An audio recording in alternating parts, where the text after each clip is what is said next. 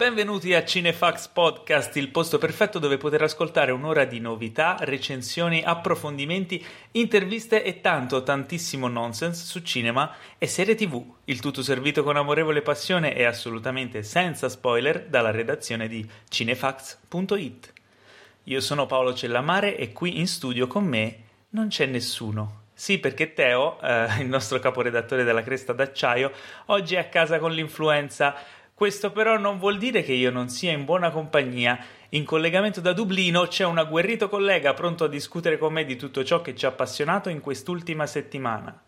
Vi presento il collaboratore più geograficamente lontano di Cinefax, colui che farebbe dello stalking all'incio una professione, figlio putativo di Nicolas Cage, il nostro ineguagliabile Alessandro Dioguardi. Ciao a tutti, ciao a tutti. Be- bellissima la presentazione sullo stalking, apprezzo tantissimo. E figlio putativo di Nicolas Cage Ancora, perché figlio putativo di Nicolas Cage? Lo scopriremo in queste puntate, mi sa. Comunque, uh, allora, visto che tu sei a Dublino e questo è un esperimento uh, tecnologico che stiamo facendo, probabilmente ci sarà un po' di delay le, quando ci daremo la parola perché c'è un po' di distanza sì. uh, tecnica, un po' di lag, però cercheremo di non farvelo pesare. Giusto Alessandro? Giustissimo, giustissimo. Con dei potentissimi mezzi. Vedi? Allora, oggi, eh, come tutte le puntate, allora, Alessandro intanto è la prima volta che eh, mi accompagna in questo eh, psichedelico viaggio, no? E quindi tirerò fuori il Nicolas Cage che è in te, tutti i geni che porti di Nicolas Cage. Ehm, come avrai ascoltato nelle scorse puntate, c'è un elemento eh, che ormai tutti sapete, che è classico di queste puntate, che è la domanda della settimana. La domanda di solito eh, viene chiesta a voi su eh, Instagram da Teo, però siccome Teo è a casa con la febbre, tra l'altro mi ha mandato un vocale l'altro giorno che era voce dall'oltretomba, Uh, spero che si rimetta, che non, non, ci lasci le penne perché dice che c'è un ceppo mortale di influenza, ma sono sicuro che col potere della sua cresta riuscirà a Combattere. mantenersi in vita. Non, la domanda di oggi non è stata selezionata tra le vostre inviate, ma uh, viene dal, um, da uno degli interstizi uh, più reconditi di Cinefax, cioè dalla mente proprio di, tua, di Alessandro. Sì. Sì, perché è la chiacchiera del, del, della settimana, cioè il nulla, è basata sul nulla questa domanda sostanzialmente, un, un po'. Quindi faccela tu questa cioè, domanda. Quale secondo voi è stato ad oggi il miglior interprete di Batman? Visto che Batman ormai sta diventando un po' come 007, diciamo, visto che ha avuto tante facce sotto la maschera, no? Beh, eh, ora infatti c'è un po' questa, questo buzz, questo, questi rumor su chi sarà il prossimo uh, interprete, chi sarà selezionato dopo il caro Ben Affleck a coprire il ruolo di Batman e se ne sono sentite un po' di tutti i colori, dai più improbabili tipo Timothy Chalamet, Chalamet a magari tipo John M che secondo me ci sarebbe stato alla grande magari qualche anno fa. Sì, ma sai, per interpretare un Batman, se interpretasse un Batman più adulto, c'ha quella faccia lì, sai, mascellone, ha una bella presenza, ce l'ha secondo me del Bruce Wayne. Sì, no, sarebbe per... cioè, sembrava quello del cartone animato fatto persona. esatto. Poi chi altro, hanno... chi altro, hanno, nominato? Allora, hanno nominato eh, un... due insospettabili che detto così non...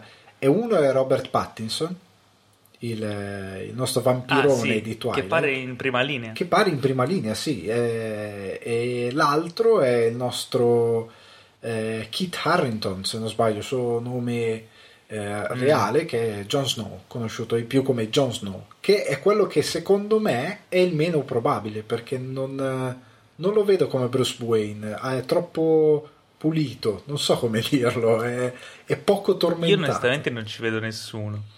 E Pattinson Però ci, ci c'è da dire Pattinson secondo te, ma non, boh, non lo so, però c'è da dire che comunque tutti i, i Batman precedenti, onestamente se tu li avessi considerati prima che li scegliessero, chi, chi avresti mai mm, detto che poteva essere? Cioè, nel senso, anali- eh, elenchiamoli da Adam West, perché poi c'è stato uno anche prima di Adam West, ma non mi ricordo. Sì, era, roba de, de, de, de era il primo, quello degli anni 30-40, cioè era proprio il primo e nero, non mi ricordo il nome.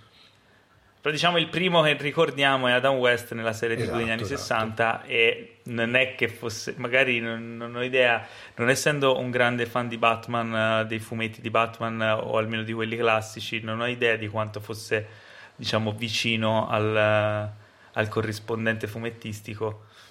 Mm, tu forse ne sai più di me? Beh, eh, negli anni 60 non lo so, magari ci poteva stare, ma era comunque improbabile perché sembrava molto un signorotto Adam West, non so come dirlo, sembrava Infatti. un... Eh, non sembrava uno pronto a combattere il crimine a cazzottoni.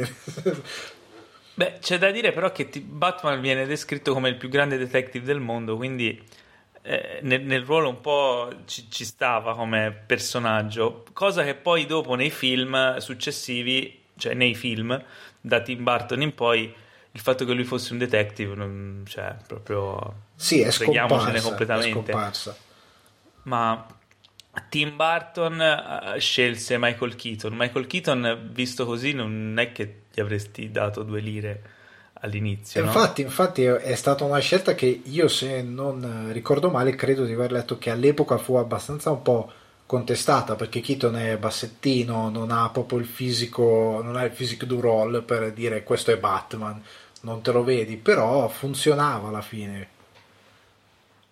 Però i film secondo me sono i più belli i suoi. Cioè, se dobbiamo considerare i film, penso che poi c'è chi preferisce Nolan, quello che vuoi, però io sono legato a quelli di Tim Burton, ai primi due, eh, ovviamente gli unici di Tim Burton.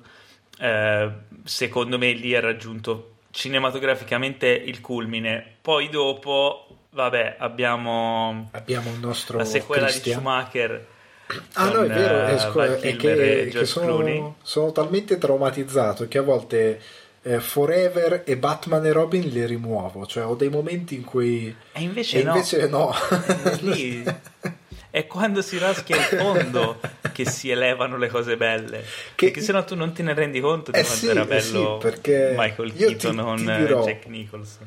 Eh, Batman Forever, quasi quasi, io ogni tanto ci credo ancora cioè, nonostante si sia no. Val Kilmer, che io gli voglio no. bene, ma non ci piglia niente, cioè proprio è fuori luoghissimo.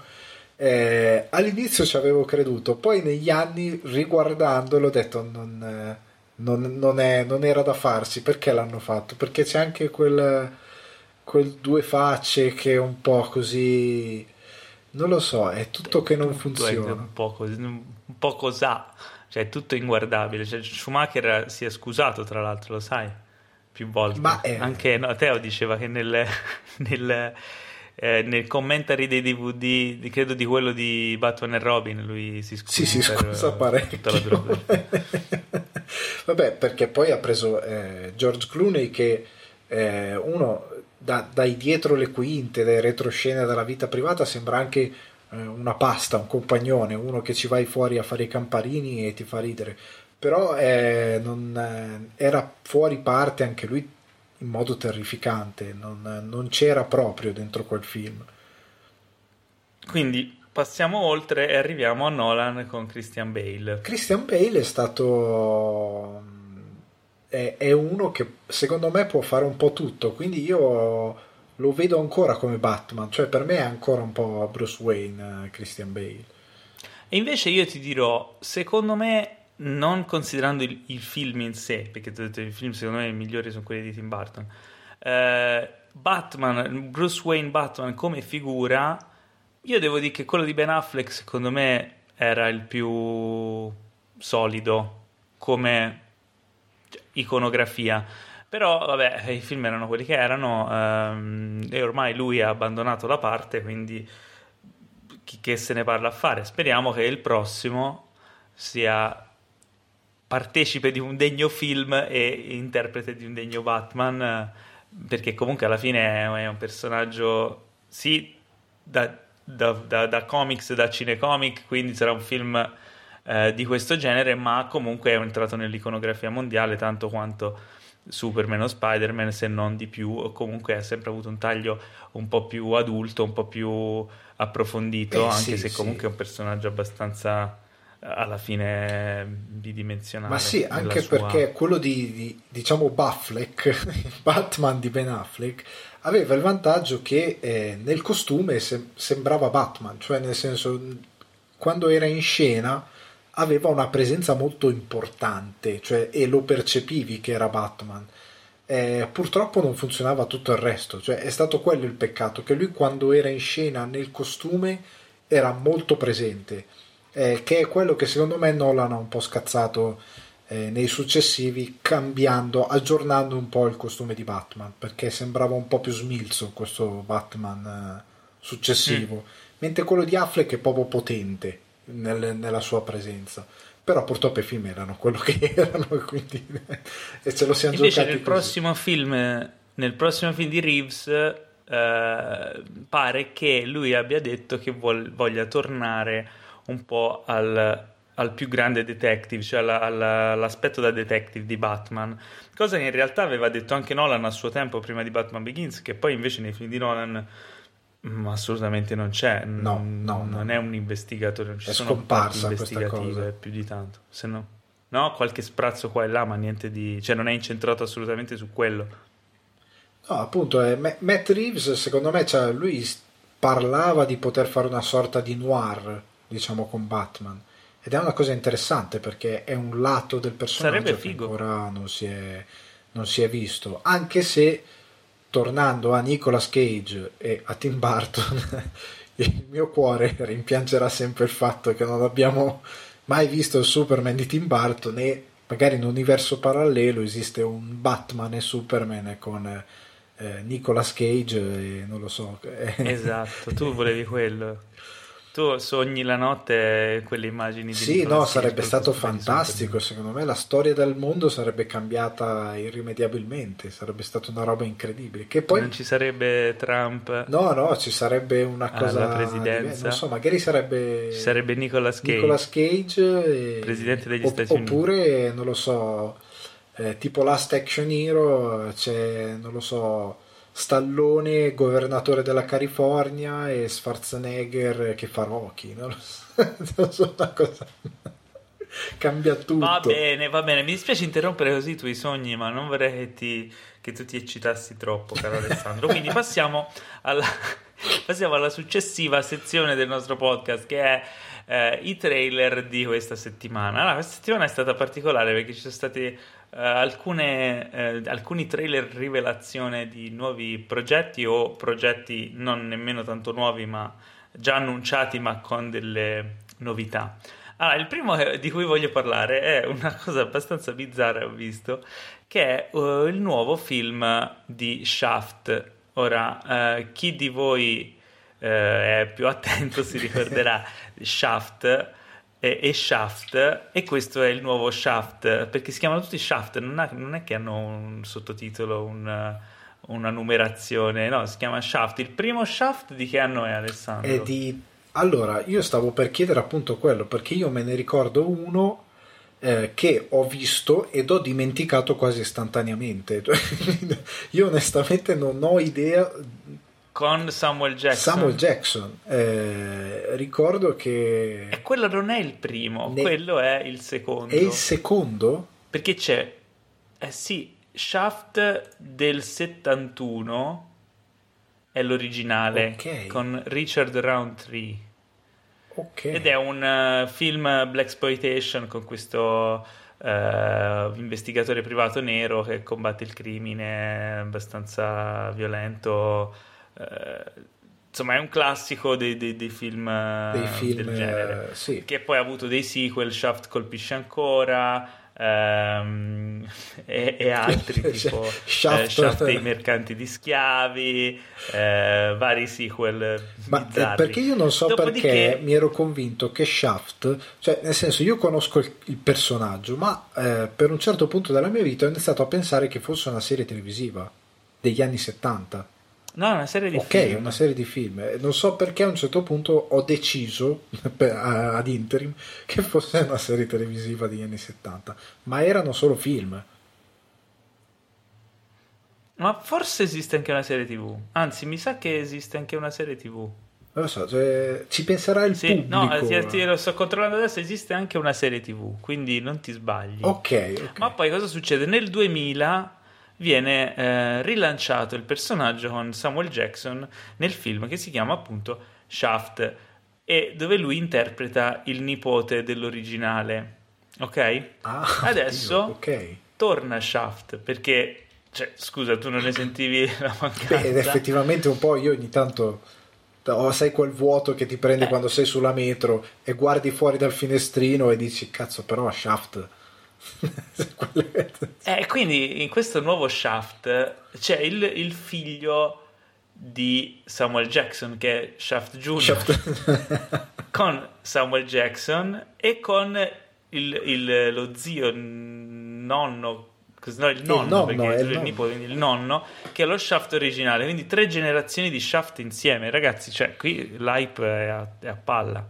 Sì, stiamo Hai proprio... visto il trailer, no? Sì, l'ho visto e mi ha scioccato. È la cosa che mi ha scioccato di più dopo quello di... Eh, quello dello spin-off di Fast and Furious. Penso che sia una delle cose che mi ha scioccato più, di più recentemente.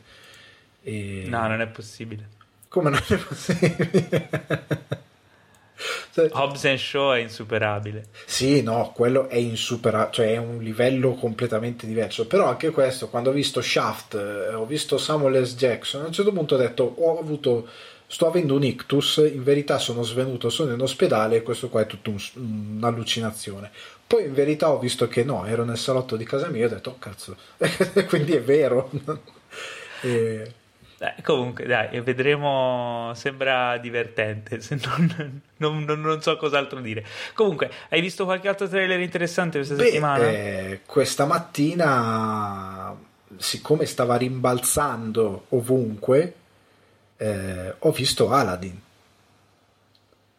Ah, e qua si apre tutto beh, un altro mondo. Che è già diventato un meme. Entriamo in una discussione delicatissima. Sì, perché allora, diciamo che eh, Aladdin di Guy Ritchie va detto esatto, quello è una cosa che mi fa molto persona... male perché io Guy Ritchie lo associo a delle cose ben precise e vederlo fare Aladdin sai senti quel dolore un po' dentro fa male. Però allora Guy Ritchie ha fatto cose belle e cose meno belle lo sappiamo. Eh, sì. ma nessuno avrebbe mai pensato che si potesse associare ad Aladdin Ora, questo trend nuovo dei film Disney ispirati, cioè live action ispirati ai, ai classici, a cartoni, diciamo non è una cosa che mi ha molto... Mh, mm, mi appassioni tantissimo, ma io non sono un grande fan dei classici Disney, quindi in realtà sono... non, ne ho visti moltissimi. Però Aladdin l'ho visto, Aladdin è uno di quelli che mi piace di più. E eh, questo trailer, diciamo, dalle prime foto che erano uscite in cui c'era ehm, c'era appunto Uh, come si chiama? C'era un Will Smith. Eh... Will Smith, perché non mi viene il nome di Will Smith? C'era questo Will Smith, però non era blu. No, era. Pensato, ah, vabbè, era Will Smith era cosplay praticamente. Era Will Smith. Eh, tra un po' di sobrietà da Guy, da Guy Ricci non me lo sarei mai aspettato. E infatti esce il trailer e eh, vediamo che in realtà no è blu è stato virato tutto in blu. Sì. eh, c'è questo bel Will Smithone blu. È, un, è, una cosa che fa contento Gabri Ponte che eh, rivivrà l'epoca migliore della sua carriera. Chiaramente. E, no ma la cosa che, che mi sciocca è eh, che si collega a un argomento che verrà più avanti, però è la, la qualità con cui è fatto questo azzurrone. Cioè, io spero che sia cioè gli si era bloccato il rendering, è rimasto all'80% e ha detto vabbè lo dobbiamo buttare fuori, buttiamolo fuori così. Però è, è, sono rimasto scioccato dalla qualità più che altro con cui hanno gestito questo azzurrone. Vabbè, si vede, pochi, si vede pochissimo, non, cioè, onestamente non ci ho fatto caso, non, non mi è saltato all'occhio per eh, problemi particolari, però eh, fa strano, cioè un conto è il cartone, un conto è vedere Will Smith blu, eh, fa strano, ma sono sicuro che è una cosa su cui ci abitueremo, specialmente sì, se eh, se il buon Will Smith darà una prova degna di quella di Robin sì, Williams. Perché io mi sarei aspettato la, la, voce e le movenze all'originale, no? Sì, sì, perché io sai, mi sarei aspettato in un'epoca dove abbiamo eh, dei personaggi in CGI e un motion capture così avanti, io mi sarei aspettato Will Smith dentro una tuta con un bel motion capture fatto bene che andava a fare il genio. E invece è proprio Will Smith sì, un po' pompato blu di brutto che si butta dentro dentro lo schermo così. E sono un po' eh, sono quasi curioso di vederlo poi come viene sullo, su, al cinema effettivamente perché voglio vedere come si giustifica poi sullo schermo questa cosa tra l'altro Will Smith adesso, uh, a parte che si è lanciato ne, su YouTube, un canale dove pubblica un sacco di roba, anche di, molto divertente da seguire, uh, sta girando adesso il nuovo uh, Bad Boys, ah, che si chiama sì. Bad Boys for Life, se non sbaglio. Sì, esatto. Um, e um, aspetta, controllo il titolo, sì, Bad Boys for Life, sempre, no, non diretto, non diretto questa volta da Michael Bay, ma da eh, due registi, Adil El Arbi e Bill Al-Falla, che, Bill Al-Falla, che ehm, avevano diretto mm, un po' di roba che io non ho visto. Wiz Khalifa, no, beh, questo è uno short, uh, un film Pazzer. Uh, sono due Black. Esordienti totali. Sono due, diciamo, non esordienti, ma um, volti nuovi alla regia. E mi sa che vengono più da video musicali e altre cose. Quindi non saprei dire né se essere diciamo se siano promettenti o meno. Eh, però niente il, il, film ci sono sempre c'è il ritorno di appunto di Will Smith e di eh, del suo compare, suo compare Martin, Martin Lawrence. Lawrence. Sì, sì, sì, sì, Ma Quindi il solito buddy movie si spera che riesca a mantenere un po' della verve del primo, che era molto carino. E, mm, e lui, in uno degli ultimi video che ha pubblicato, si stava allenando uh, per. Uh, in palestra per prepararsi per il, per il film. Che poi, cioè, se vedi già Aladdin, già era una bestia, cosa deve diventare? Cioè, vuole superare eh, The Rock. Vabbè, ma eh, sai, eh, capito, però, è un po' necessario per, eh, per, questo tipo di ruoli, sai. Poi io spero che mantenga sì, no, un po' la linea dei vecchi film, perché Michael Bay all'inizio sì. quei film lì, io ti dirò la verità, non li disprezzo così tanto, cioè sono lì se ci no, sono No, ma neanche io sono i film eh, quindi cioè, il primo Bad Boys era molto divertente poi a me cioè io ho un debole per i buddy movies e quindi ci sta. Comunque, eh, Martin Lawrence è ancora in forma, meglio di quello che pensassi. Eh, Will è inarrestabile, quindi speriamo bene. Anche, cioè, inarrestabile, Will onestamente sta facendo migliori cose su YouTube che al cinema ultimamente. però spero che si riprenda perché chi è che non vuol bene a Will Smith? Sì, eh, al cinema purtroppo ha avuto un discreto tracollo negli ultimi anni Beh, sono capitati un po' di progetti che non è che fossero il massimo. Il problema è che tutti uno in fila all'altro. all'altro sì. Fortunatamente ora ci sarà il sequel di Suicide Squad che sarà diretto da molto molto probabilmente da il nostro amico James Gunn, da coso il nostro, James Gunn, nostro Gannone, Gannone eh, Mr. Gannone che si chiamerà si chiamerà The Suicide Squad. Quindi sì, ci mettono l'articolo, ormai è una cosa che va di moda. E, eh, però ci sarà anche questo Bright 2. Ora io Bright non l'ho Mio visto Dio. e non credo che lo vedrò, visto quello che ne ho sentito dire. Però povero, povero Will Smith, cioè uno dietro l'altro gli sono veramente capitate un sacco di di floppettoni. Sì, sì, bra... No, oddio, flop no, perché Suicide Squad è andato benissimo, eh? Eh, diciamo che qualitativamente non era il massimo, ma sicuramente il sequel promette me- meglio del primo. Sì, sì, sì, ha delle buone premesse, cioè ha già un regista e uno sceneggiatore, che è una cosa non da poco, cioè nel senso... Beh, puoi mettere. E vabbè, andando avanti con i trailer, ehm, c'è un altro film Disney che diventa live action firmato questa volta da Tim Burton, che è Dumbo, Dumbo cioè Dumbo, Dumbo in italiano. Sì, sì, sì, che è, tra, è e... altra parentesi di una cosa che mi fa male, perché Tim Burton è, è stato un, un eroe, è continua a essere un eroe eh, per quello che ha fatto al cinema, ma con la Disney ha fatto un paio di cose che io dimentico, dimentico per... specialmente Alice. Alice è terrificante, sì, sì, sì, sì, sì. Che probabilmente è il peggior film della sua carriera. Assolutamente, credo, credo di sì, senza dubbio. Però questo Dumbo, io ti dico la verità, io ho visto il trailer al cinema, perché ero al cinema, parte questo trailer di Dumbo, e la cosa che mi ha fatto eh, molto specie eh, è che c'è stata una reazione che poi ha avuto anche internet, ma si sa che internet è un posto particolare, è molto copia e incolla nelle reazioni, invece vederlo in sala è stato diverso perché c'era questa aura generale nella sala piena di commozione che eh, quando è finito il trailer ho detto cos'è successo perché c'è, c'è stato proprio che tutta la sala si è commossa istantaneamente all'unisono ed ha avuto un effetto molto forte. Quindi, secondo me, questo potrebbe essere quello che andrà più forte dei, delle riedizioni, diciamo, Disney, perché ha subito un impatto. Senti, io ti devo svelare una cosa, una cosa di cui potrei vergognarmi molto, ma in realtà non mi vergogno. E io Dumbo non l'ho mai visto. No, io, eh, guarda, eh, però secondo me c'è tanta gente che non l'ha mai visto. Ti ho spezzato il cuore. No, perché è uno di quei film che io ho visto, devo dire la verità, io l'ho visto, però non è uno dei miei, diciamo, capisaldi dell'animazione. Cioè, lo conosco, l'ho visto. Quindi, secondo te, adesso io cosa devo fare? Devo guardare prima l'originale o vado a vedere direttamente quello di Tim Burton già che ci sono? Io, fossi in te, andrei direttamente a guardare quello di Tim Burton. Addirittura. Sì, nel senso, l'originale... Ehm, adesso io sono letteralmente forse vent'anni che non lo guardo, quindi c'è anche questo problema.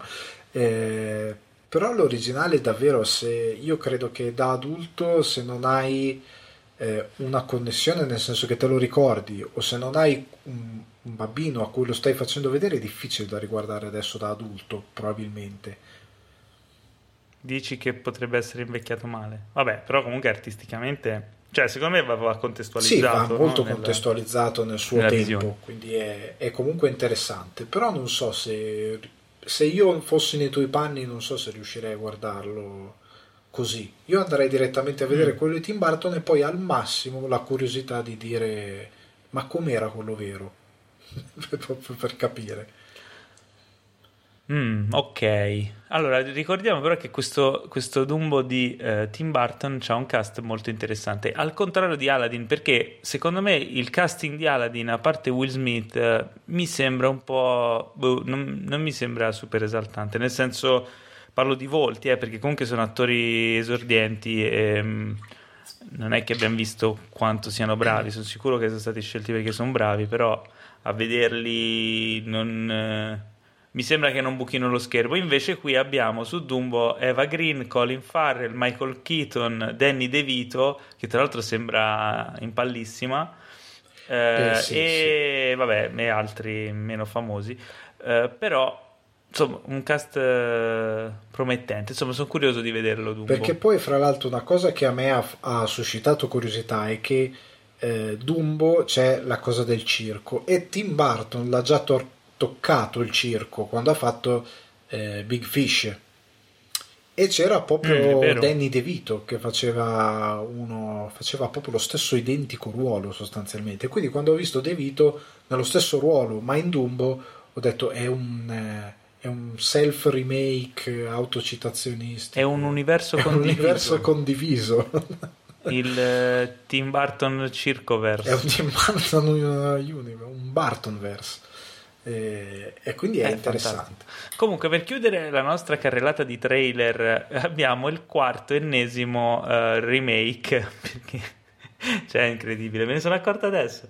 Eh, che è il trailer di eh, Child's Play, cioè in italiano La bambola assassina. Hanno fatto un remake anche di questo, è uscito il trailer. Sì. E sembra, sembra interessante perché sembra avere un mood un po' più eh, tetro, serio. Ma, eh, sai cosa mi ha ricordato subito? Cioè, a parte che eh, ricordiamo che è Chucky, perché molti lo conoscono come Chucky. Sì, sì, esatto, perché non, si, non avesse collegato è Chucky. È il, la bambolozza col coltello. Col, col coltello. La cosa che mi, ha, mi è venuto subito in mente, ho detto, ma cazzo, ma questo è Small Soldier, come lo voleva fare Joe Dante probabilmente, perché a quanto pare lui lo voleva fare sanguinoso, il suo Small Soldier. Mm-hmm. E ho detto, cavolo, ma è praticamente è quella cosa lì. forse più con un elemento fantastico, probabilmente, o forse no, perché pare che nella bambola dal trailer pare che gli mettano una sorta di eh, chip, qualcosa di più, non un chip, qualcosa di più al passo coi tempi, una sorta di intelligenza artificiale che probabilmente lo farà smattare. Però è più o meno il concept oh, sembra cioè, hai visto il tono? Sì il, il, tono le immagini così sembra interessante. Poi stiamo a vedere perché comunque ultimamente stanno uscendo anche nel, nell'ambito remake vedi Halloween stanno uscendo un po' di horror ehm, che non mi stanno dispiacendo mentre ero, mi ero un po' disaffezionato dagli horror per qualche anno e invece sono tornato a vedere sia originali come Quiet Place mm, Babadook qualche anno fa, sia remake interessanti come Halloween. Quindi, boh, sono curioso uh, perché comunque, beh, Chucky è anche un'icona del cinema horror, anche Beh, se di quelle sì, meno sì, sì, Che poi ne hanno fatti parecchi negli anni. Quando uh, uscì ebbe un successo sì, mostruoso. Infinita, non sto a contare. Allora, andando avanti con le news, abbiamo questa notizia su, uh, sul sequel di World War Z o World War Z, sì. come lo volete chiamare. Um, che vabbè, uno dice, beh, World War Z, ok, era un film ok, non, magari non un capolavoro, però il sequel è, era interessante perché il progetto era, diciamo, affidato a David Fincher, cosa abbastanza strana, cioè non ti aspetteresti mai da David Fincher che faccia un sequel di un film di zombie, eh, anche se è con Brad Pitt. Uh, pare che il progetto sia stato bloccato a causa di problemi di budget. Ora, cioè, hai presente come gira Fincher? Eh beh, sì. Magari sì. per un film di Fincher i budget diventano abbastanza importanti perché lui ama girare un'infinità di take. Uh, lui ama a, a, questa, diciamo, fa parte di quella scuola di pensiero che magari alla duecentesima take uh, riesce ad ottenere qualcosa di più, di nuovo, di diverso dagli attori e quindi si dà diciamo dei tempi biblici per portare a termine le riprese di un film, cosa che non è sempre compatibile con i budget e le necessità anche delle proiezioni delle produzioni più, più grosse, più diciamo ricche. Più ricche. Beh, ma cosa eh, ne pensi? Io penso, allora, io il primo, cioè il primo, il World War Z io non lo apprezzai, diciamo, parecchio, mi sembrò un giocattolone. Nel senso ma tu hai letto il no, libro? No, no, io ho guardato il film, e, diciamo valuto quello che ho visto nel, nel film che hanno fatto. E... Beh, sicuramente il libro è meglio. adesso, cioè io, io, non l'ho adesso letto, eh, sente questo letto, podcast e rico- recupera dalla malattia e ci viene a uccidere tutti e due sotto forma ectoplasmatica. Teo ci sta ascoltando adesso, eh. uh, malato da casa, e quindi salutiamo Teo. Sì, e, e, ciao Teo, non odiarci per questa affermazione che ha fatto Pablo. Ti prego, io mi dissocio. No, ma il libro è sempre meglio. Il libro è sempre meglio. No? È, è, eh. in questo caso io non, non anche quando idea. il libro è tratto dal film anche quando il, il libro, è tratto dal film eh, no io devo dire il film io amando l'horror e amando i film di zombie ho trovato World War Z un, uh, è una sorta di non lo so di um, sembra quel um, come si chiamava House of the Dead il videogioco per sala giochi su binari con la pistola sì. Se, ha quel ritmo lì di corsa eh, di movimento fra uno scenario e l'altro e non l'ho amato particolarmente. Non è, è un... Beh, però House of the Dead era un bel House gioco. House of the Dead era divertente, però World War Z non è. World War Z non è un bel fanno. gioco. Secondo me no. Eh, e quindi che abbiano bloccato il sequel mi dispiace magari per Fincher che voleva esper- sperimentare qualcosa però in sé se lo usano per fare qualcos'altro è meglio, cioè nel senso si facesse Fincher cambiasse idea, facesse un altro film, a noi va bene uguale, cioè tanto è sempre interessante Fincher, quindi va bene. Ma sì, ma tra l'altro Fincher non fa un film da... Uh, da Gone Girl, L'amore bugiardo, l'amore bugiardo si chiama? L'amore bugiardo in italiano. Um, che era un grandissimo, è un grandissimo sì. film. Ah, io l'adoro. Uh, perché è stato impegnato su Mindhunter, la serie tv per Netflix. Ah, sì, sì, sì, Ricordiamo che lui ha lanciato anche House of Cards, quindi probabilmente due delle migliori serie prodotte da Netflix. Mindhunter, che è veramente figa, tra l'altro la consiglio a tutti, di cui credo che uscirà mh, tra non molto la terza, no, la seconda, la seconda stagione. stagione um, quindi niente, visto che non, uh, se davvero come dicono World War Z 2 è saltato, cosa farà il buon David Fincher? Boh, speriamo che torni a fare un film, magari un suo progetto. Sì, eh, con, con, eh, con eh, fra l'altro sarebbe bello questa cosa dei take che hai detto io non, la sa- non ne avevo assolutamente idea eh, che lui ah, non avesse no, questa cosa che lui girasse con un numero inenarrabile di take non ne avevo proprio idea sì, lui è della scuola di Kubrick Ah, ok. E quindi, cioè, guarda, dovremmo sai, farlo arriva... incontrare con eh, Guadagnino, che ho sentito una sua intervista dove lui dice lui è molto meno take, lui è molto... Quindi fare uno scontro da vincere Guadagnino per chi usa i take giusti.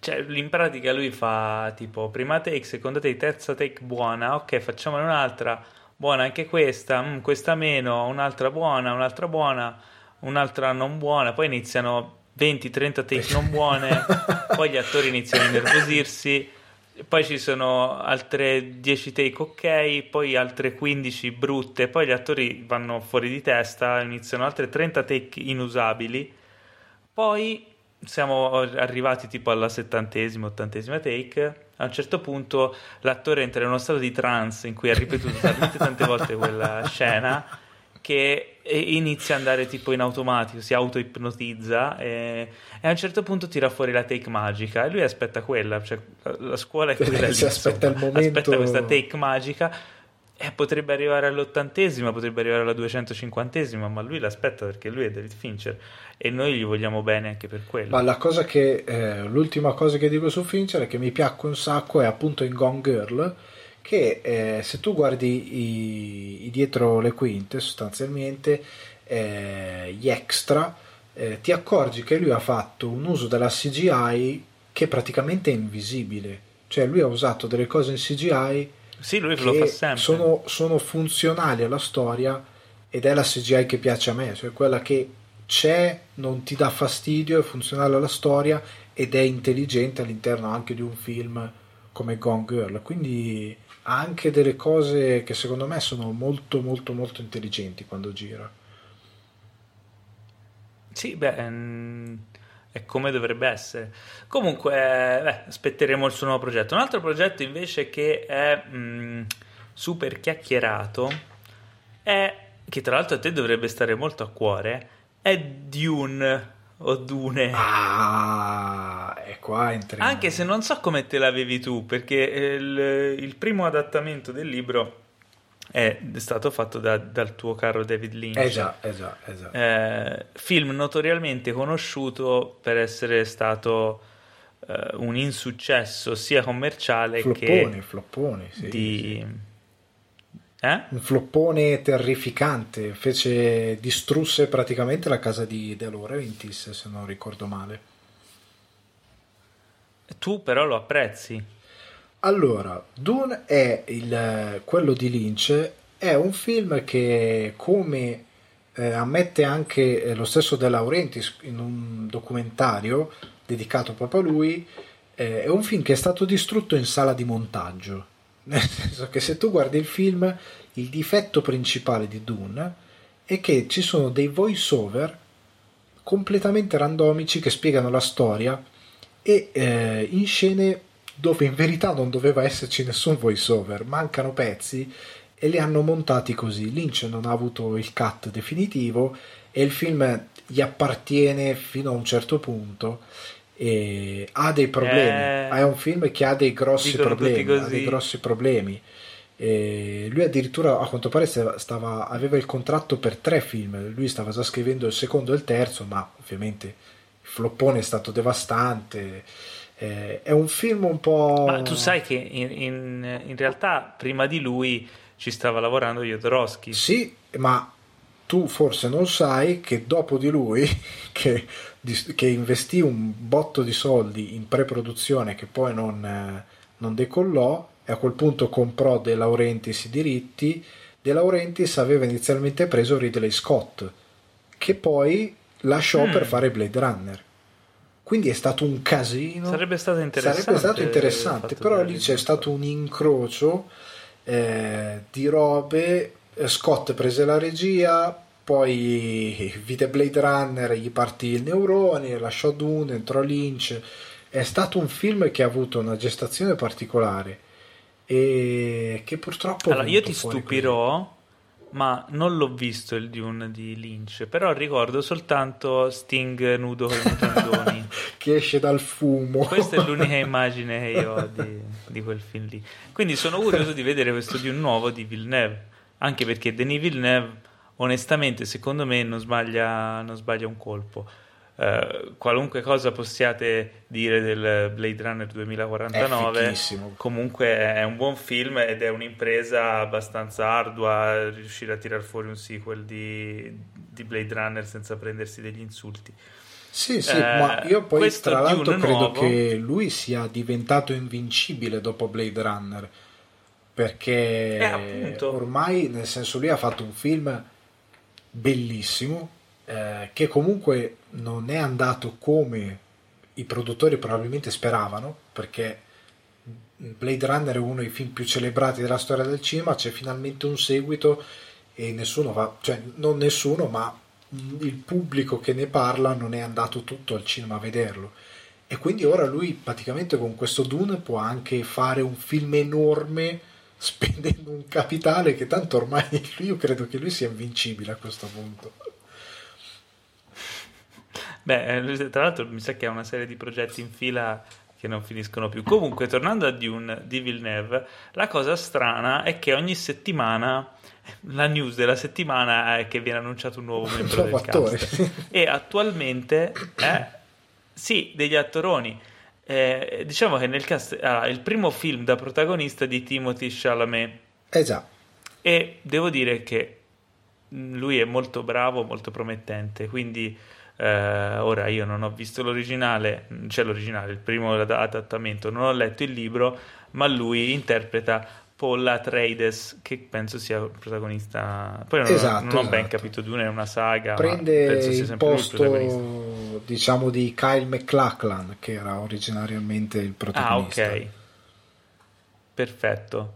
Poi c'è Rebecca Ferguson. Esatto. Zendaya. Esatto. Charlotte Rampling, Javier Bardem, Oscar Isaac che interpreta il padre di Timothy Chalamet, vista la somiglianza, esatto. che è zero. zero. Eh, c'è Dave Bautista perché se lo porta dietro da... onestamente secondo me era il pezzo meglio in Blade Runner 2049.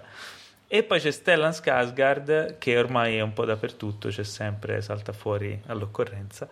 Eh, questi sono diciamo i membri annunciati finora del, del, cast. Sì, sì, ed è un cast interessantissimo perché fonde diciamo nuove stelle come Chalamet, Zendaya e uno Skarsgård che uno Skarsgård in generale nel cinema c'è un po' ovunque, cioè non so quanti figli abbia, ma e sono un po' ovunque. Sì, sono espansi. sono un... è, è una sono, è un brand. È un ormai. brand, cioè perché uno è, è, quello che ha fatto Tarzan, se non ricordo male. E uno eh sì, è Alexander, Alexander. Uno è, ha fatto tanti altri ruoli, ha fatto anche eh, era con eh, eh Kate Blanchett nel film di Woody Allen. Eh, mio Dio, non mi viene il titolo. Dove lei mi pare che vinse l'Oscar per quel ruolo. Eh, Blue Jasmine Sì. Ah, sì, sì, sì. E lui era anche lì, quindi è, è, un cast interessante. Chissà chi arriverà dopo, perché credo che voglia competere con eh, col film di Tarantino che ha annunciato una star nuova ogni tre settimane praticamente. Sì, sì. Allora, eh, per, vabbè, chiudiamo con, con questo Dune che comunque insomma super promettente.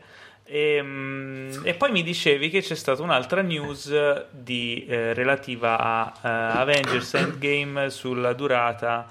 Pare no, che abbiano detto che potrebbe durare tre ore con un intervallo. Sì. Un intervallo, immagino, previsto come quello di The Hateful Eight, che era, diciamo, già previsto da sceneggiatura. Sì, eh, la cosa che mi perplime, non so se... Eh, eh, io mi pare, sono quasi sicuro di aver letto che eh, è uscita una notizia secondo cui ai primi eh, test screen, se non vado errato, ne- la notizia era che nessuno è mai andato in bagno durante, durante la visione.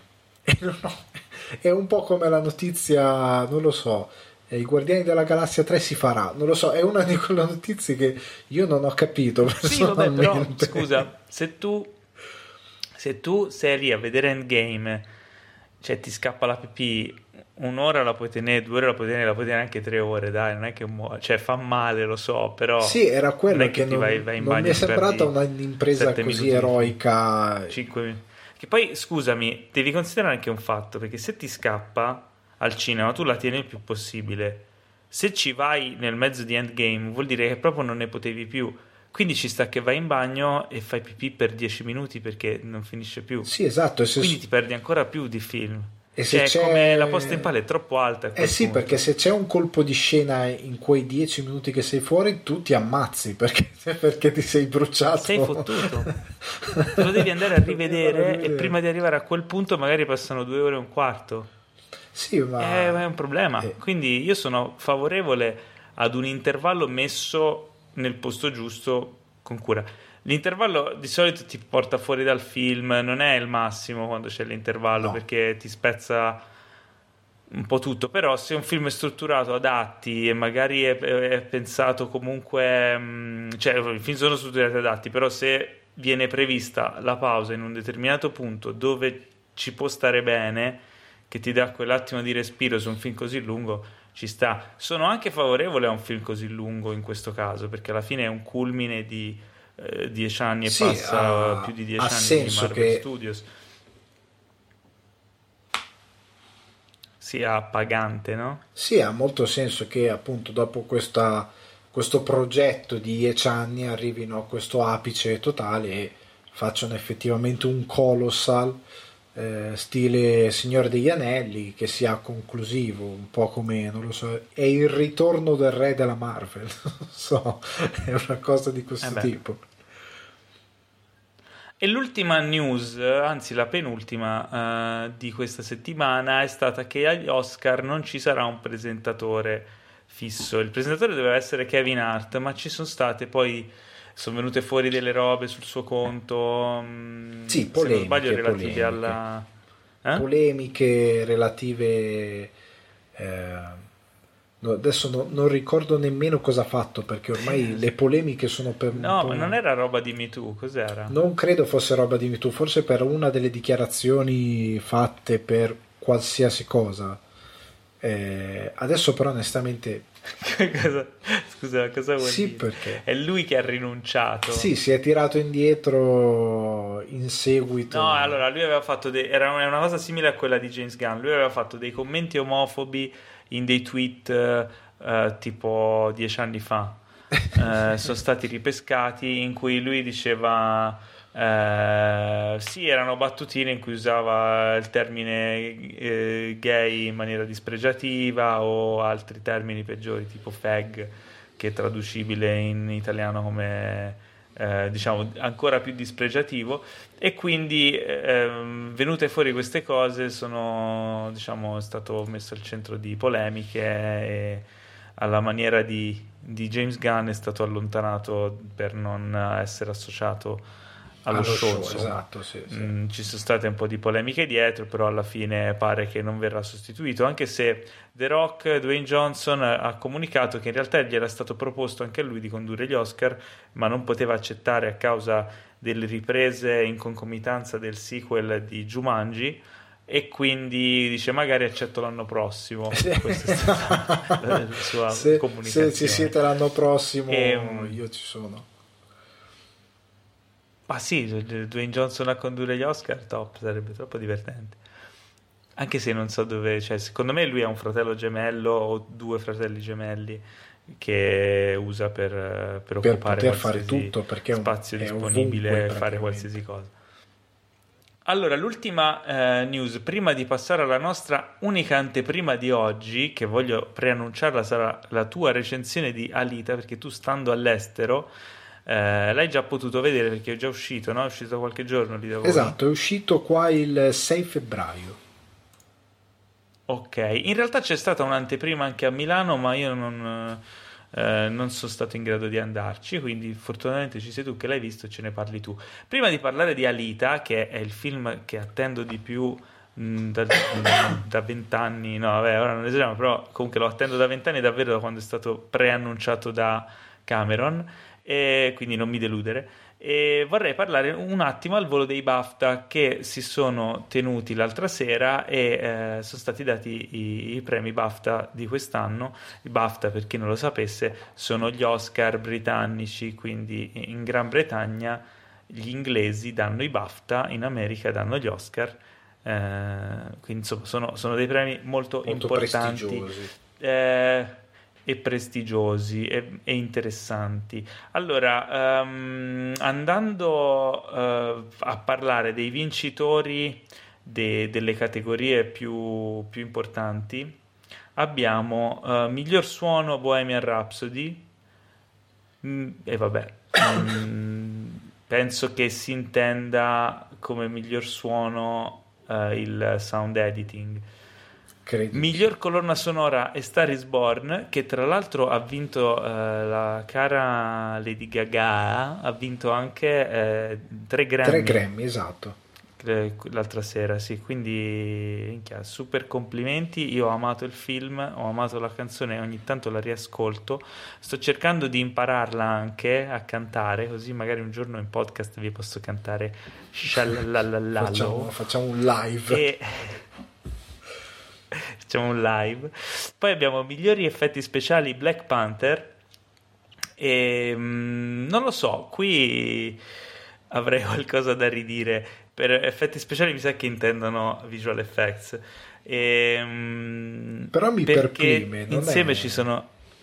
Eh, c'è Infinity War Animali fantastici crimini di Grindelwald che non l'ho visto, First Man e Ready Player One. Già tra questi penso Ready Player One e Avengers Infinity War credo siano un pelo sopra, eh? perché di Black Panther quando penso ai VFX, sebbene il film sia fatto benissimo, mi ricordo subito, mi viene in mente il combattimento finale tra i due personaggi very very CGI. Sì, che fra l'altro in quel fece... combattimento finale io al cinema gridai al plagio con...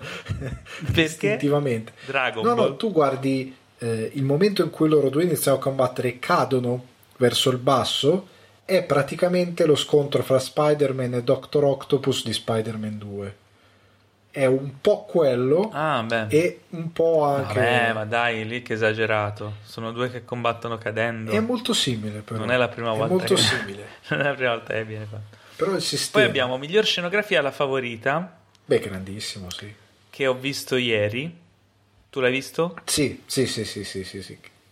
meritato meritato. Allora Mm, devo dire, miglior scenografia, sì, ci sta. Tra l'altro, la scenografia viene molto, molto apprezzata anche grazie alle inquadrature molto grandangolari campi lunghi, sì, eh, campi, campi medi, si, si, apprezza molto l'ambiente che tra l'altro quella villa in cui l'hanno girato che deve rappresentare il palazzo reale ehm, che in realtà non lo è, è stata allestita in modo da sembrarlo in maniera molto convincente e eh, soprattutto eh, il budget della favorita non era altissimo se, se non sbaglio 11 milioni sì, o 16 milioni, qualcosa budget piuttosto modesto per quello che hanno fatto. Diciamo. Sì, non stiamo parlando di budget hollywoodiano, addirittura pare che, e qui è un cinefact, le parrucche che si vedono nel film, che per chi non lo sapesse è inventato nel 1700, quindi il periodo delle, del, dei grandi parrucconi,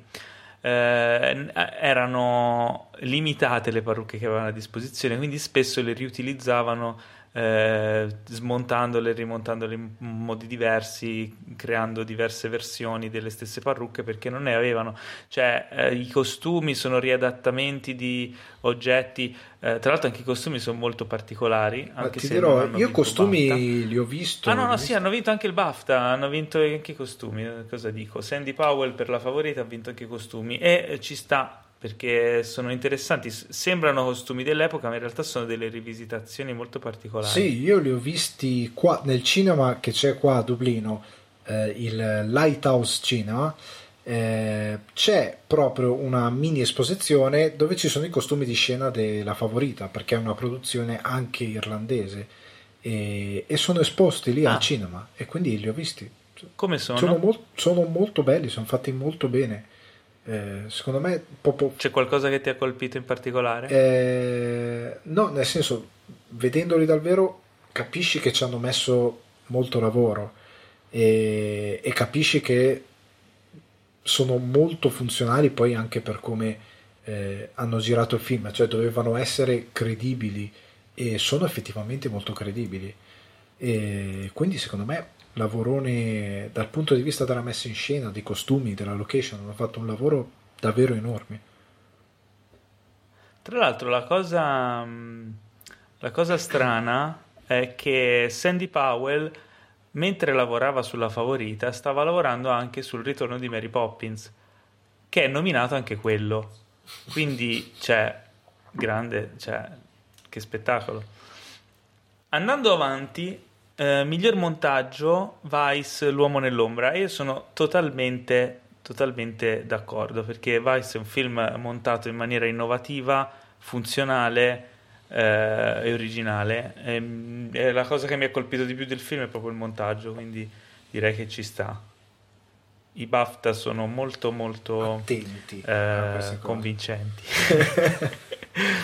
Miglior trucco e parrucco la favorita, appunto per tornare al discorso delle, delle parrucche, ma anche il trucco. C'è, mh, mm, eh, come si chiama? Uh, nella favorita c'è Hoult, eh, sì, l'attore, l'attore sì, sì, no, che faceva Hux in, in, Mad Max Fury Road.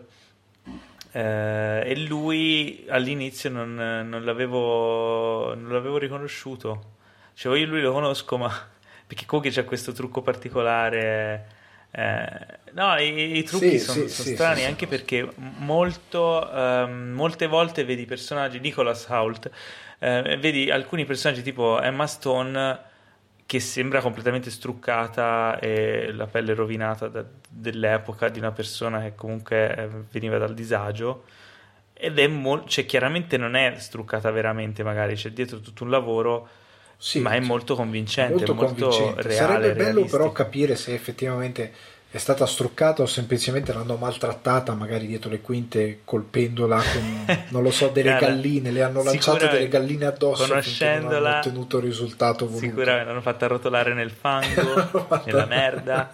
no eh, sono sicuro che deve essere così. Tra l'altro anche poi c'è eh, anche Rachel Waits ha, ha, un, uh, ha un make up particolare in un certo punto del film. Olivia Colman poi sublime cioè veramente eccezionale. Ma andiamo avanti perché magari hanno vinto dei BAFTA e non l'ho ancora letti. Non ho ancora letto tutte le vittorie, quindi le sto scoprendo con voi. Uh, miglior fotografia Alfonso Cuaron per Roma, perché Alfonso Cuaron non fa solo la regia, ma lui fa anche la fotografia e vince. vince. Grande. Io tra l'altro Roma ancora lo devo vedere perché la TV, sai Alessandro, non mi è ancora arrivata. Non è ancora nuova. arrivata. Ma... In realtà no, doveva arrivare giovedì, ma questi bastardi non solo non mi hanno comunicato nulla, ma hanno scritto una mail giovedì che io ero a casa aspettando la TV nuova di- dicendo ah sai non, ehm, c'è lo sciopero dei, dei trasportatori e quindi non ti arriverà domani come promesso. Dice, ma come domani? Deve arrivare oggi. Ma ti scriveremo, arriverà tra uno o due giorni, poi c'è il weekend. Quindi credo che arriverà domani che io non sono a casa, domani sarò via e sicuramente l'unico giorno che sono via arriverà la TV nuova. Insomma, vabbè, vi terrò aggiornati su questo Sulle dramma della avventure TV della e TV così vi nuova. potrò dire la mia impressione. Vi potrò dire la mia impressione su Roma. Miglior film d'animazione Spider-Man Un nuovo universo e sono d'accordo. Beh, grandissimo, no, è stato forse il film d'animazione effettivamente uno dei più fichi degli ultimi anni in generale, quindi è meritatissimo. Beh, eh, sono assolutamente d'accordo. Miglior film non britannico, perché lo ricordiamo che i BAFTA sono un premio britannico. Eh, Spike Lee, David Rabinowitz, Charlie Watchell, Watchtel, Kevin Wilmot per Black Clansman. No, questa è miglior sceneggiatura non originale. Miglior film non britannico è Roma. Ah, ok. Vedi, faccio anche confusione perché eh, d'altronde noi non siamo ai BAFTA. E mh, quindi entrambi i premi, eh, Roma si è vinto fotografia e miglior film non britannico, mentre miglior sceneggiatura non originale Spike Lee e ehm, devo dire che ci sta anche, viste le altre nomination. Black Beh, Clansman sì, è un sì, film, sì, tu l'hai visto? L'abbiamo visto a Cannes. L'abbiamo visto insieme, è vero, L'abbiamo visto, visto insieme, cavolo, mi dimenticavo.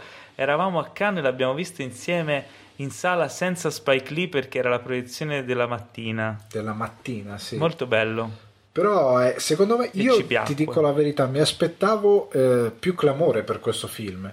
Nel senso che è un film che ha un tema molto forte, eh, con un determinato messaggio di riscatto sociale.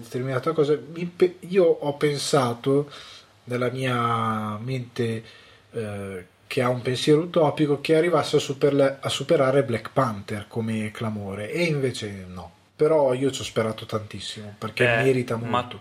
tu hai visto, hai visto Green Book? Non ancora, lo vedo questa settimana. Ecco, quando vedi Green Book capisci. Per me Green Book dovrebbe vincere l'Oscar.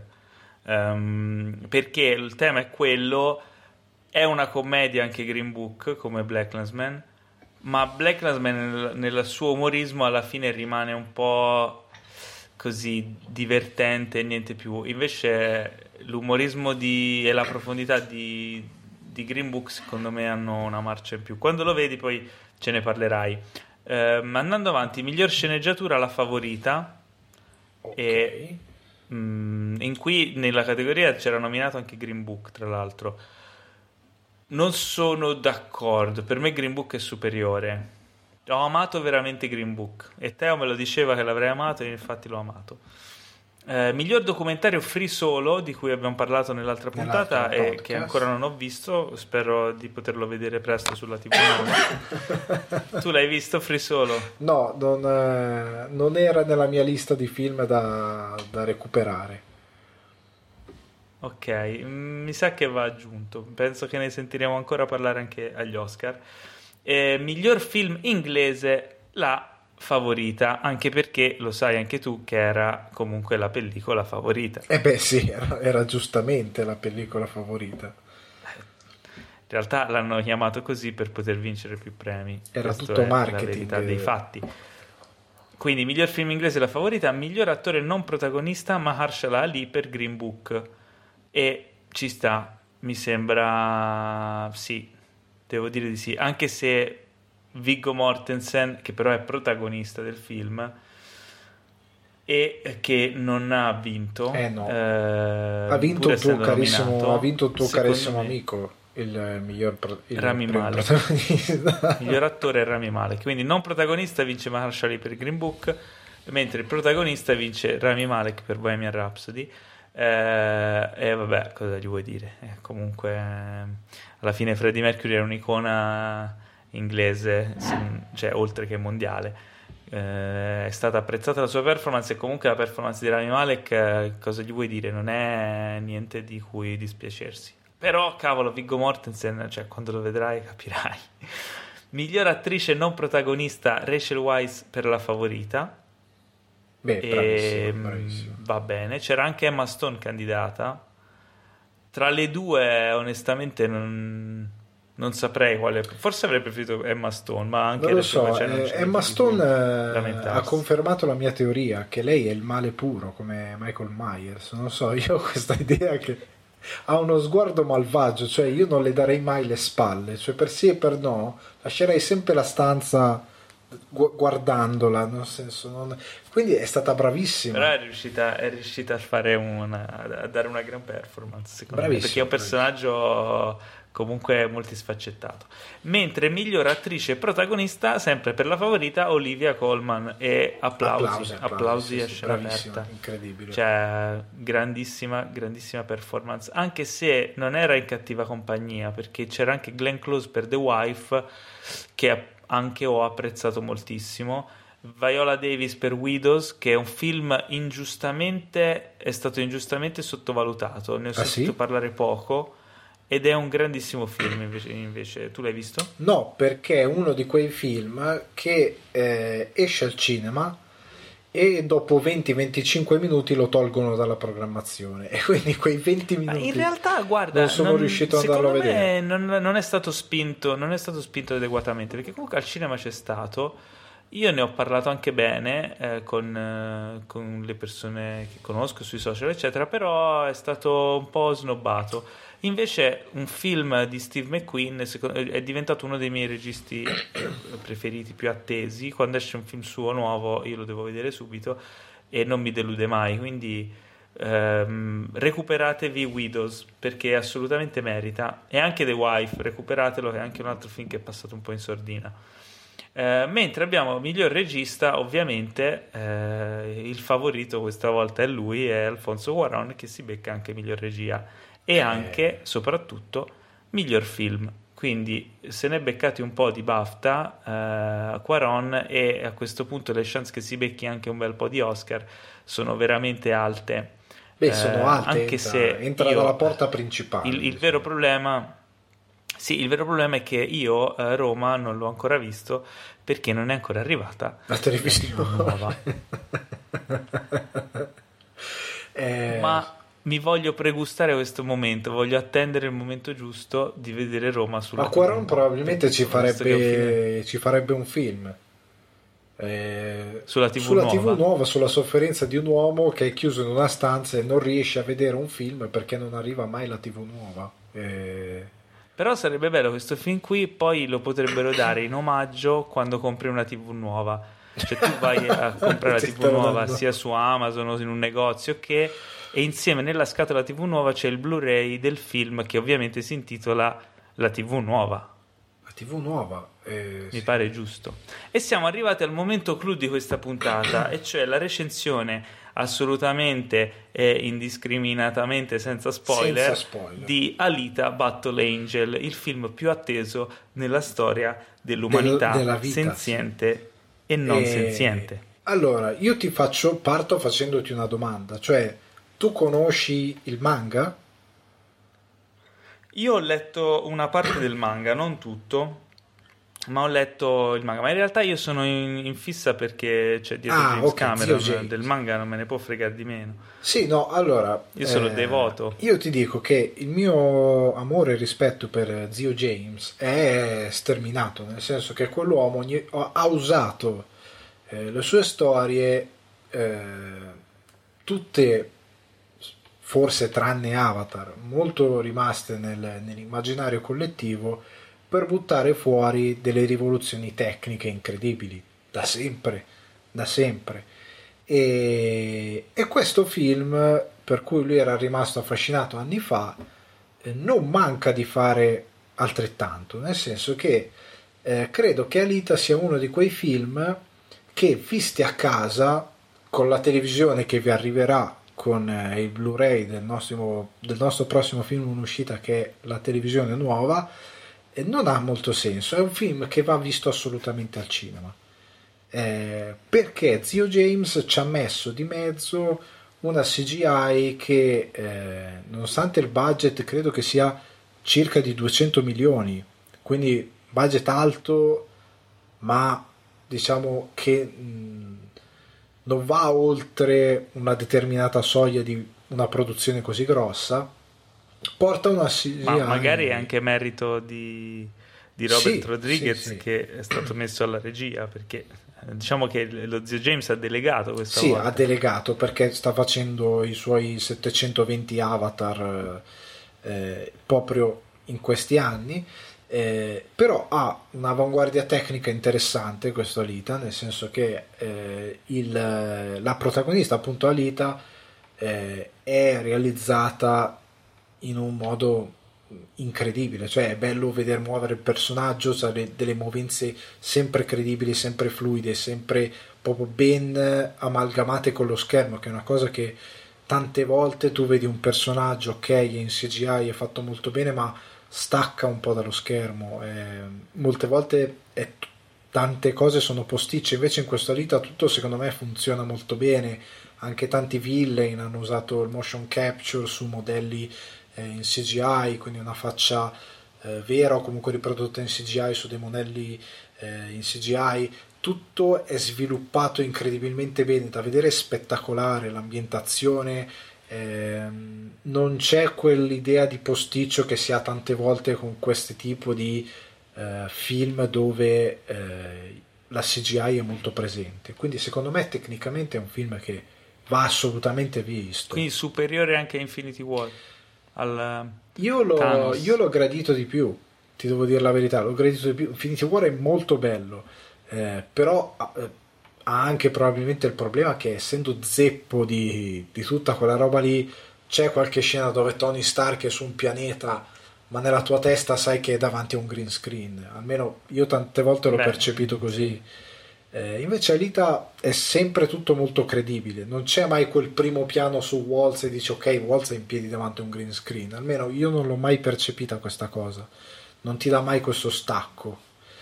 E quindi se avete un cinema vicino a casa vostra che ha un bello schermo, un bello impianto, andate assolutamente. Poi se c'è l'IMAX è ancora meglio. Quindi a Melzo c'è l'Arcadia, assolutamente da andare all'Arcadia a vederlo in sala energia, è tassativo eh, soffre però di tutto quello che non è CGI, di quello che in teoria costa meno, cioè che è la scrittura del film, secondo me. Mm. Eh, non è... Che però è scritto da James Cameron. Sì, da James Cameron. Eh, anche, anche, da, James, Cameron. Cameron. Non è un film scritto male, perché il, i film scritti male sono altri. È un film che dimentica di raccontare tanta roba, nel senso che alcuni personaggi sono un po' lasciati a due linee di dialogo e vabbè, hai capito che dramma è, dai, andiamo avanti. cioè, alcune cose sono molto anche, eh, come hanno detto anche i critici d'oltreoceano, sperano tanto nel sequel che probabilmente, visto anche le previsioni di mercato che hanno fatto, visto anche come stanno andando eh, come stanno andando le prime visioni negli Stati Uniti, probabilmente non ci sarà perché non credo rientrerà eh, dai 200 milioni spesi, probabilmente ci va pari. Ehm, è un film. Ma quindi dici che magari qualcosa è stato lasciato fuori proprio perché si sperava di, di mettere in un sequel, cioè tipo dando per scontato che sarà fatto un sequel quando poi. Cioè, non, non, magari non è stato dato il tutto per tutto in, in questo film. Può essere, cioè è una, è una, teoria perché Cameron non è uno che scrive male. Cioè, nel senso, io non ho mai visto un film di Cameron che dici, cavolo, è scritto male. Eh, credo che tante cose siano ingenue, cioè ci sono dei personaggi che capisci tu, è 30 anni che vai al cinema, capisci qual è il, il contrasto di quel personaggio perché è una cosa che magari hai già visto, però il film non te la racconta bene e credo che sia anche dovuto al fatto che Rodriguez eh, non è un regista ti faccio un esempio, non è un Del Toro, cioè Del Toro è uno che te li sa raccontare i personaggi, che ci mette un po' di enfasi, ci mette un po' di... è capace di essere eh, di, di, fare una roba splatter e poi di farti una roba incredibilmente dolce nello stesso film. C'ha tutte e due le cose. Rodriguez è uno invece molto di movimento, di azione, eh, ha dei ritmi diversi che questo film in alcune cose probabilmente richiedeva una certa sensibilità per raccontare determinate cose. Eh, quindi ne gode nelle scene d'azione che sono bellissime, però perde in quelle che sono le, secondo me, la narrativa base del film eh, alcune cose sono sbadate, non sono brutte, sono semplicemente sbadate. Ed è un peccato perché quello che viene fatto nel film è, cioè, ha una sua valenza, secondo me non è, non è per niente, non è brutto, non è esaltante, però non meritava neanche di essere snobbato come a quanto pare sarà o viene snobbato. Quindi comunque lo consigli. Secondo me andate a vederlo al cinema perché vi divertite, cioè al cinema vi divertite perché è fatto veramente bene. E poi tanti hanno criticato il fatto che sta Alita ha sti occhi manga enormi che cozzano con tutto il resto. C'è stata questa diatriba all'inizio. Ne avete parlato anche settimana sì, scorsa. Specialmente esatto, quando è uscito il primo trailer. Per, eh, ci fu perché, sì, perché tanti dissero eh, ma non avete capito che gli occhi grandi nel manga sono perché sono manga, non perché deve avere gli occhi grandi. Però allo stesso tempo, a quanto pare, è una cosa voluta, eh, perché in teoria quest- la caratteristica di questa lite anche nel manga è che è molto bella, nonostante c'è il contasto del fatto che sia molto bella, ma sia un'arma praticamente letale. Però non è una bellezza volgare, è bella quasi in modo angelico. E Mm-hmm. Però hanno voluto fare questi occhioni che io dico la verità non mi hanno dato fastidio poi al cinema. Quando l'ho visto al cinema effettivamente tu guardi questa la protagonista e ti dà un po' di empatia eh, in modo paterno, un po' di un, uh, una creatura affascinante come effettivamente vuole essere. Quindi per me andate a vedere. E poi magari il film ti dà il tempo anche di abituarti alla visione, di diciamo, creare una... di, di metterti a tuo agio. Sì, no? perché d'altronde il mondo che, nel quale si ambienta eh, sostanzialmente sono androidi. Eh, quindi, cioè, tanti sono tanti personaggi sono, sono appunto androidi. Quindi il fatto che ci sia questo, andro- questo cyborg che appartiene a una determinata realtà, che non sto appunto a spoilerare, ha un po' senso che sia così. È un po' tirata per le orecchie, ma ci può stare, non è così drammatico. Eh, però andate a vederlo perché il film è divertente, è fatto benissimo, quindi appunto se avete un'Arcadia, una sala energia, riempitela perché merita, secondo me tecnicamente merita di essere visto. Quindi andate nel cinema più bello della zona. E zio James sul lato tecnico non delude mai, quindi secondo me fate una gran cosa, vi fate un gran favore perché vi divertite quantomeno. Peccato che Rodriguez sia un po' assente per alcune cose e anche come se stesso.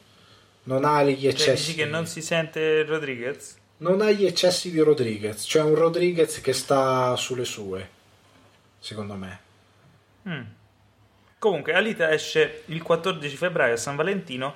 Quale migliore occasione per portare la vostra lei o il vostro lui a vedere un bel film carico di azione? La vostra lei non lo so, cioè, la vostra lei non lo so perché è l'obiettivo. Ma come? Alita, l'angelo della battaglia? Eh, lo so, però, film, però se, è un film angelico. Se tu ci porti la ragazza e poi ti infogni con Alita, l'appuntamento va a finire male.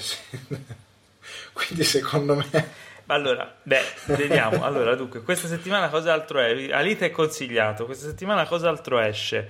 Eh, abbiamo un po' di uscite mh, più o meno interessanti. Eh, quindi, in, insieme ad Alita, giovedì escono Beautiful Boy.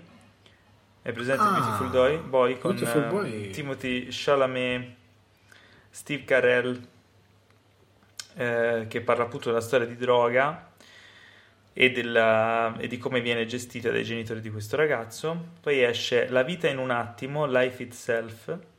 Eh, esce l'infame perché ne stanno parlando tutti malissimo Holmes and Watson ah. con, ehm, con, Will Ferrell e John C. Reilly che eh, ricordiamo avevano fatto insieme anche la commedia dei um, Step Brothers. Sì, sì, in italiano come si chiama? Eh, non ne ho idea in italiano.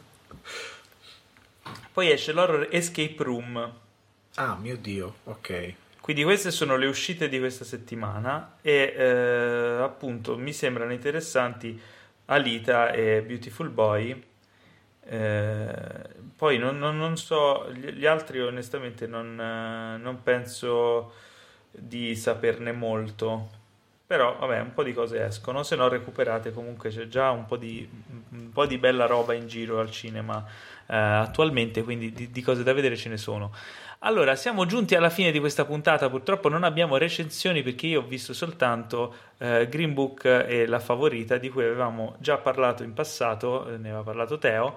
Mm, abbiamo però questa anteprima di Alita che spero abbiate gradito del nostro eh, oltremanica eh, collaboratore oltremanica Alessandro eh, che ringraziamo per essere stato qui con noi anche se eh, a, distanza. a, distanza. Grazie Alessandro. Però, grazie a Cinefact. E intanto uh, vi, vi, ricordo che anche uh, possiamo leggere molte delle sue recensioni sul sito cinefax.it, quindi tenetevi aggiornati e approfonditi perché Cinefax approfondisce.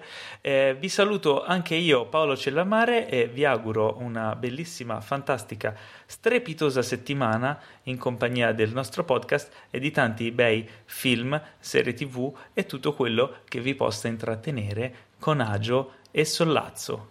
Quindi buona notte o giorno o mattina o weekend o quel che sia. Ciao!